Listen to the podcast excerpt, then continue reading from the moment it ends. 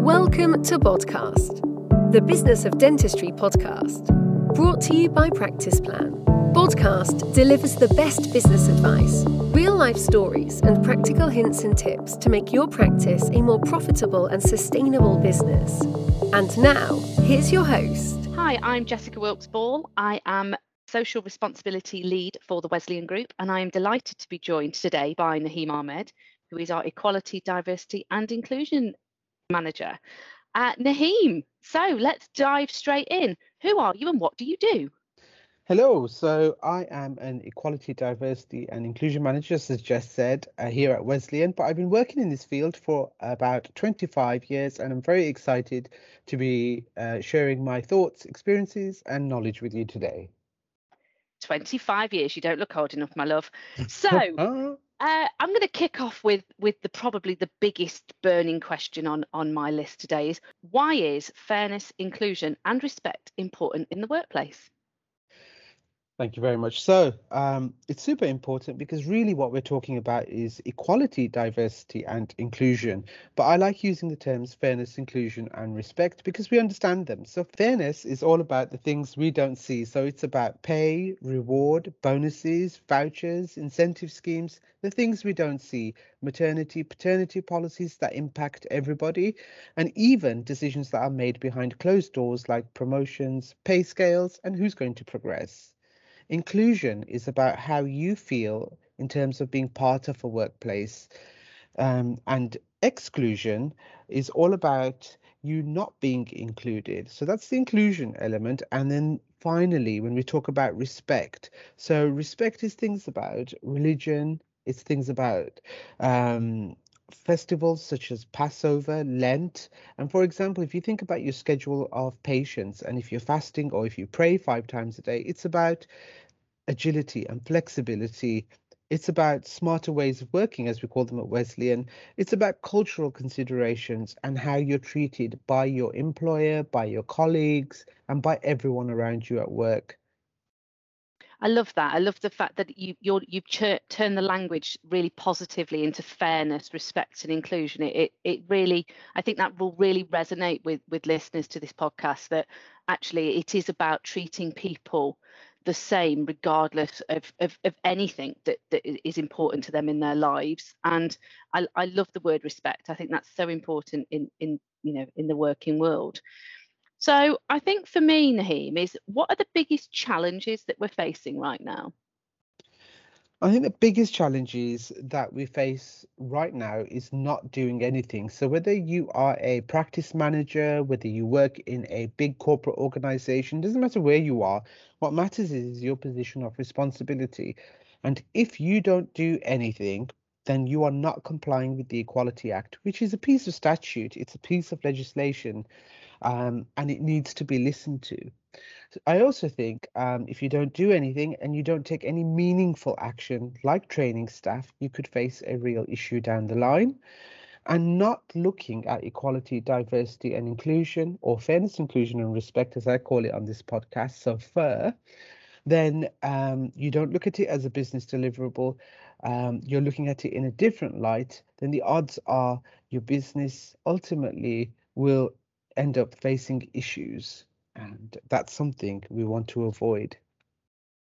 So you've touched on training there and, and awareness and things like the Equality Act. Um, so what do we do at Wesleyan to help to uh, train our, our individuals and our employees?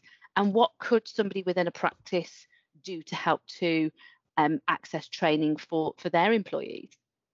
Okay, so I think whether it's Wesleyan, whether it's your dental practice, it doesn't matter where you are, it's always the same wherever I've been. So I've come from retail, I've been in construction, infrastructure, it's always been the same. And the best piece of advice that I could give you is, is train your staff.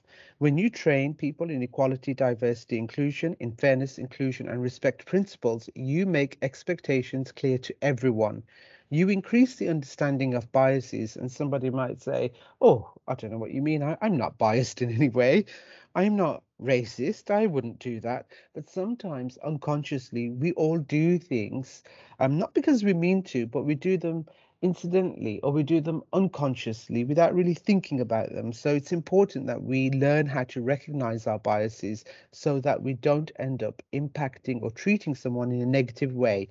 By, by following this approach, you're going to set the culture and the tone across the practice for everyone, which is key. And it's key to avoiding litigation and for a happier workplace. So I've two two top tips really. Tips for the practice manager make your expectations clear of what is your practice about in relation to people. You might have an ED&I policy, training, you might have a monthly huddle.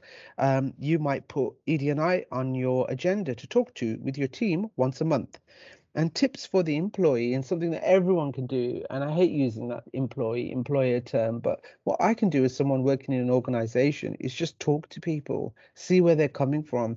Do they know i'm fasting? Do they know that i pray so many times a day or that i'm observing passover or lent educating people around me around my culture and my race and what support I might need.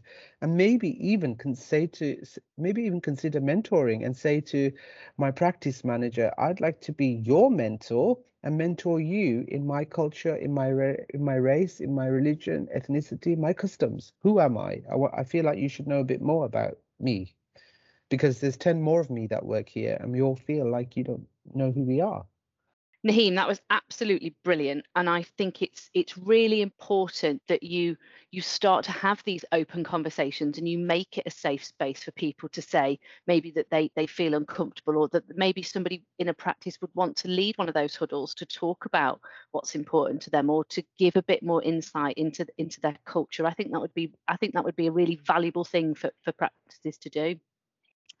So bringing it back to Wesleyan, what are we doing here? that's different to anybody else?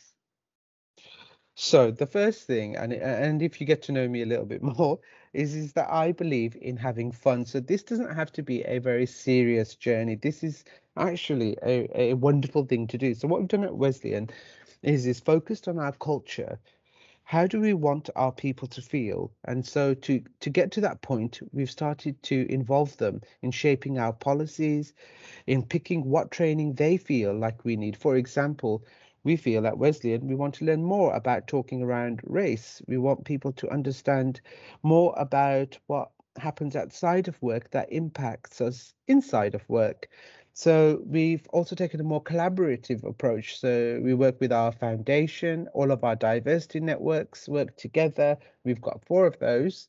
So gender, race, LGBT, um, and employee well-being. And we have a executive sponsor. So we've got somebody who actually helps us in terms of getting our voice to senior levels of Wesleyan. We have a bespoke approach and the one thing that I would say, and it doesn't matter what size of organization you are, so whether you're a massive organization in the heart of the city center with a nice building, or whether you have a little dental plan that sits just outside of the city, it doesn't matter how big your organization is, but I would say focus on a meaningful output. So, what can you do to make your organization more inclusive. And you know what? It doesn't cost money. It doesn't cost a bean.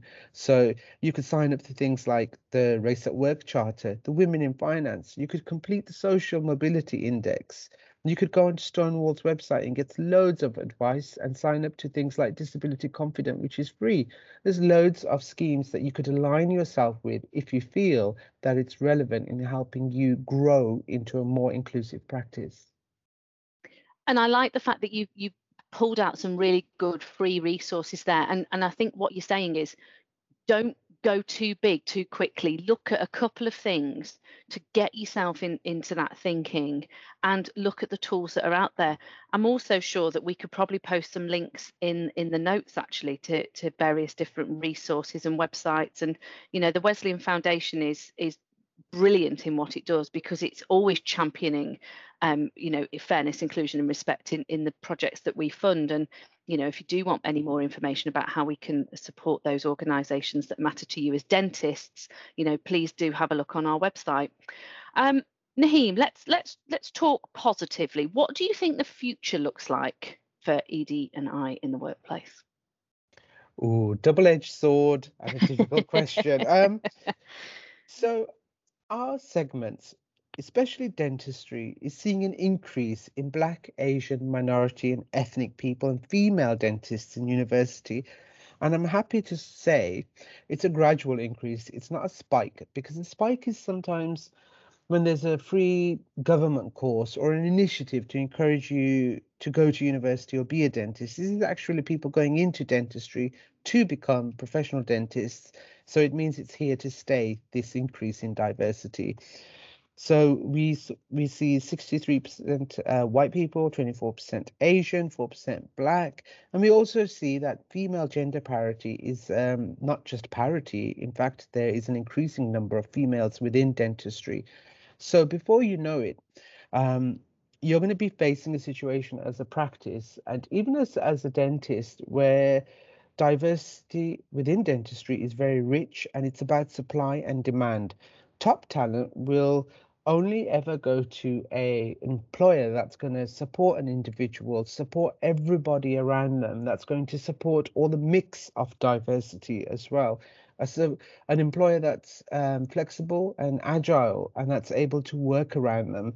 So that standard sort of you will do as i ask 9 to 5 and that's it. Well that's gone out the window. And if anything covid's taught us um, is that um, this whole journey now and the new new world that we're going into is very much around fitting the fitting around the needs of people not just around the needs of a uh, dental practice or a organization or a business this is about people first. They are your biggest asset.